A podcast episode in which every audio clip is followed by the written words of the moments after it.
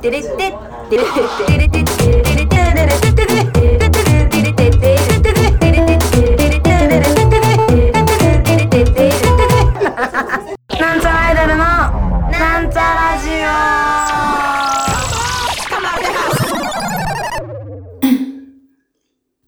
はい、こんにちは。なんちゃらアイドルのなんちゃラジオのお時間でございます。花粉がね、すごいでしょ最近。まあ花粉症の人にしかね、伝わんないことだと思うんだけど、もうね、どうしようもなくて、結構前からなんだけど、でね、今まで、その、去年は多分耳鼻科に行って、花粉症なんですよ、つって処方箋もらってね、お薬塗ったりしたんだけど、今年、まあちょっと多分割高にはなっちゃうんだけど、あのー市販のお薬買ってみようと思って、まずアレグラってやつね、まあ有名な、一番有名なやつかな飲んだんですよ。そしたら結構効いた感じがして、そのアレグラっていうのが1回1錠、1日2回。だから1日に朝と晩かなあのー、2錠飲みましょう。みたいなやつなんですよ。で、それ飲んだらね、結構くしゃみとか少なくなった感じがして、でもその、1日2錠っていうのが私的に結構多いなと思ってさ。で、市販のやつでもう一つ有名なやつ、アレジオンってやつがあるんですよ。で、そのアレジオンってやつは、まあどういう仕組みかわかんないんだけど、1日1回1錠で丸1日24時間効きますよっていうやつなんだって。で、それをこう買ってみて、な寝る前に日常飲めばいいだけなんだけど、でもね、それはそれで、まあまあ、ちょっと花粉に慣れてきただけかもしれないけど、だいぶ楽になってるような実感はある。けど、なんか最近やたら眠くて、だから、うん、もしかしたら副作用で、まあ基本的に花粉のお薬ってね、眠くなりやすいってよく言うけど、うん、もしかしたらそういう眠くなってる感じは薬のせいであるのかもしれないなーって思いました。でも飲まないよりは多分ね、断然楽。どうせね、花粉症なんて薬なんか飲まなくても眠くなるんだし、眠くなるっていうかぼーっとしちゃうから、まあ同じことだったらね、多少こうくしゃみだったり鼻水だったり楽になった方がね、良いと思うので、皆様もそういう風にしてください。どうなのしばらくね、その杉だのヒノキなのよくわかってないけど続くと思うので。で、最近そのね、まあ花粉症のお薬いつも飲んでるんだけど、まあちょっと前に、あのー持病のね、方の主治医の方で、あの、お腹に石が見つかったので、その薬も1日3回2錠ずつ飲まなきゃいけなかったりとか、まあ飲めてないんだけど全然ね、食後とか言われても3食あんま取らないので、ちょっとね、まあサボってることが多いんだけど、それもあったりとか、あとこの前ちょっと扁桃炎をやっちゃって、その薬処方箋の処方薬、いくつか出てて、それもなんか、もう1日3回飲まなきゃいけない、全然飲めてなくて、1日2回とかで、これどう、どうしたらいいんだろう ?1 日3回5日分もらってて、1日2回だったらその分、伸ばしちゃっていいのか、5日でやめるべきなのかとか。そうそうそう。あとね、さ最近ね、もう私健康になりたくて、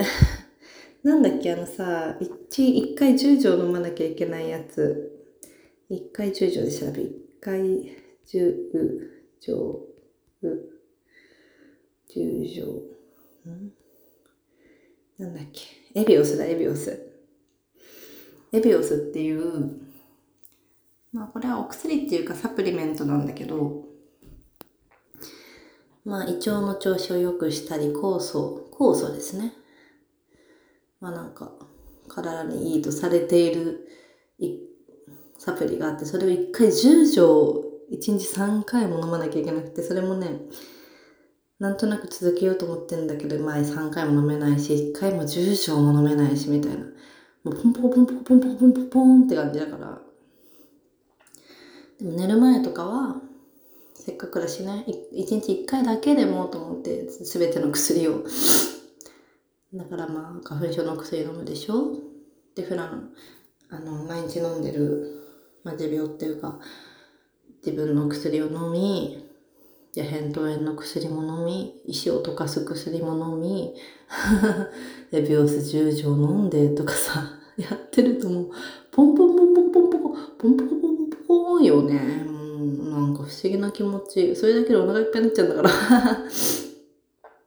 まあそんなこんなをしつつね、こう、健康に、健康に、健康に生きていきたいなって思っています。私だ、私は。そうですね。そういえばそのね、あのー、その、石をね、溶かす薬っていうのが、ウルソっていう薬なんだけど、その、消化を良くするというか、肝臓とかの働きを良くする。まあ私、単純の出を良くするかな。ちょっとなんかよくわかってないんだけど、そのウルソっていうお薬をもらってて、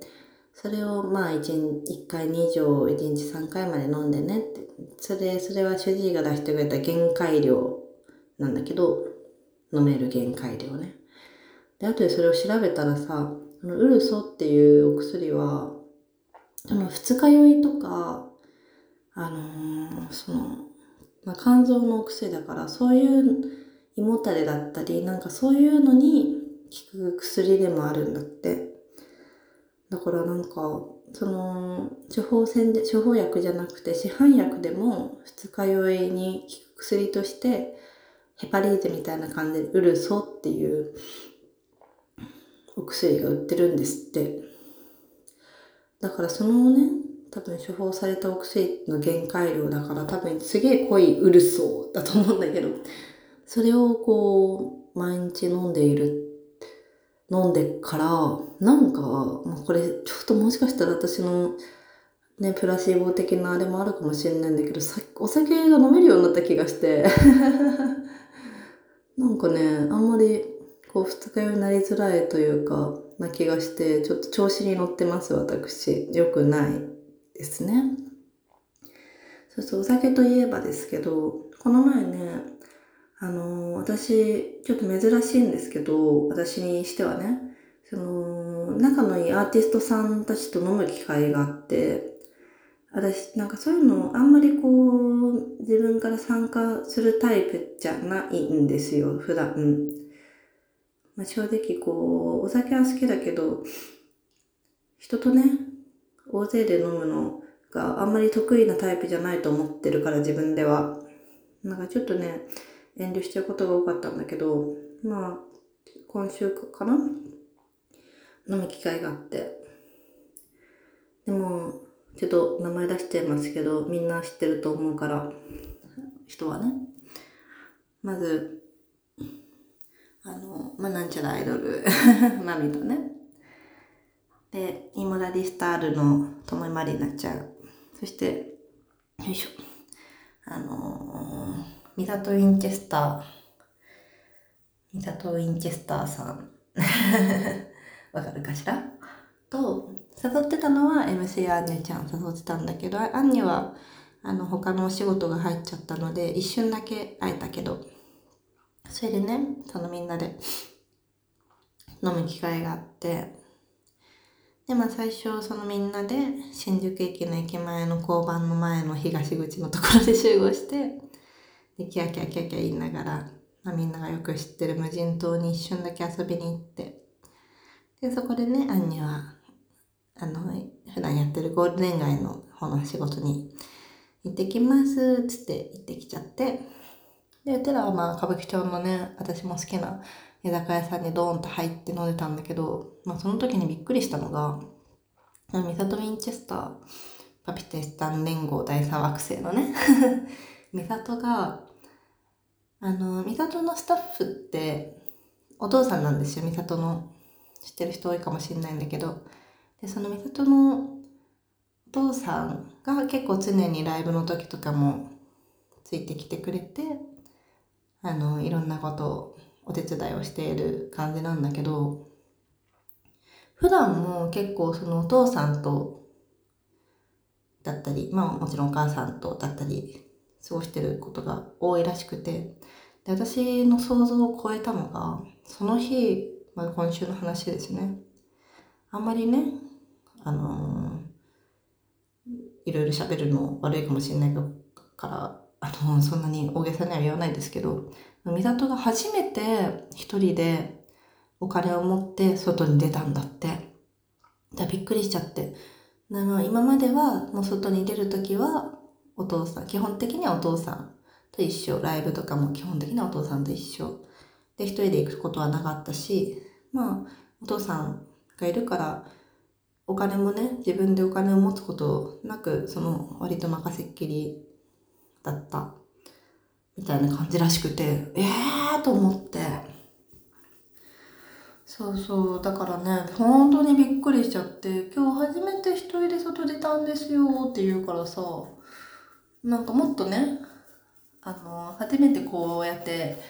こういう飲み会に参加したみたいな感じかと思ったらもう全然違くて、一人でまず電車に乗って一人でこう、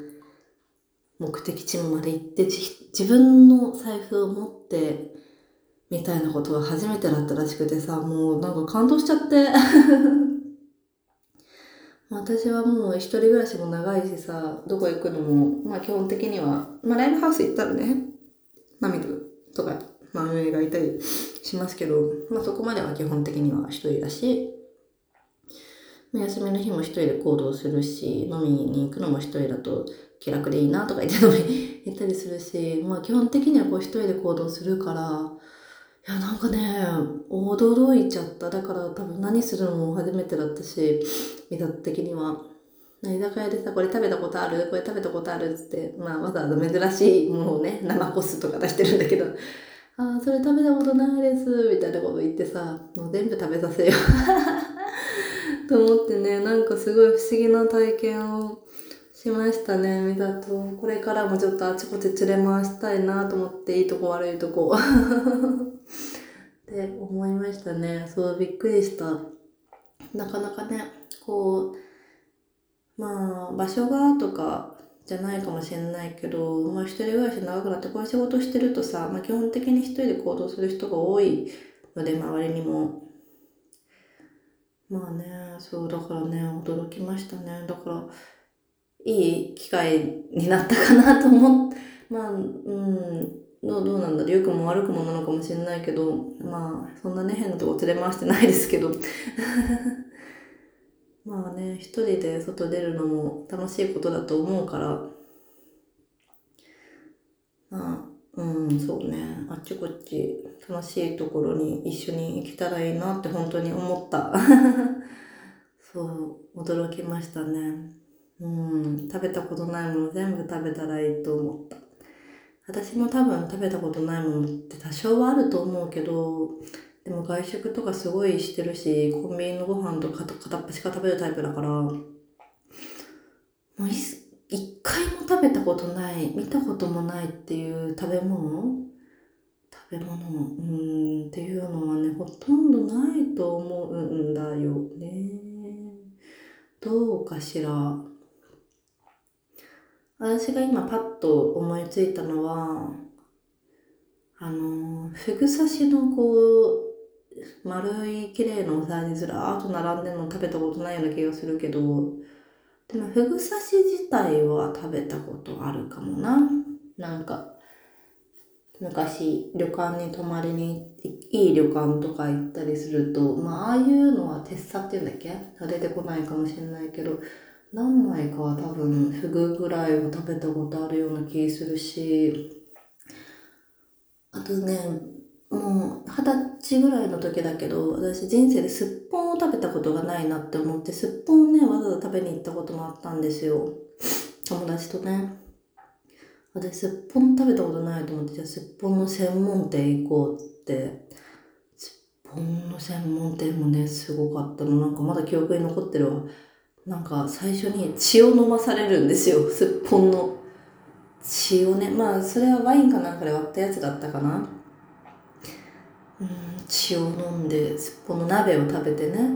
で最終的に全部食べるんですよね。でもなんかそういう話をしててまあ兄もこの前来れなかったしなんかねゲテモノっていうかあんまり普段食べないもの食べに行きたいねって話をしてて。でそれで言うと私がパッと思いつくのは新宿の上海シャオツ。まあ結構有名な中華屋さんですよね。上海シャオツ。私も何回も行ったことがあるけどあそこは変な料理何何肉だか分かんない料理がいっぱいあるのとあと新宿の西口のあそこなんて言うんですか？ガード下の通称ション横 なんて言うんだっけ？思い出横丁か。思い出横丁にこれも変な名前なんだけど朝立ちって店があって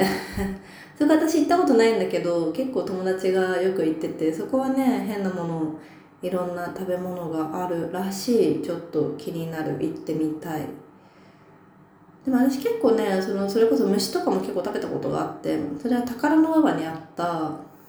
米とサーカスだったかな。米とサーカスっていう結構ジビエ系の居酒屋さんがあってそこで一通りの食べれる虫とあと肉熊。肉は熊ワニ。えー、っとうずら？うずらのお宿でね。うずら。あとうんまあヤギとか羊はよく食べるしね。よくでもないかヤギは。でもそこらうんなんか食べれるの？うさぎとかも食べたかな。いろいろ肉と肉も食べてる気するな。あとカエルね。カエルも食べたことありますね。あんまり美味しかった記憶はないけど。まずかないけどね。そういう意味ではこう最近のさ流れでなんかあんまり私ニュースとか詳しくないんだけど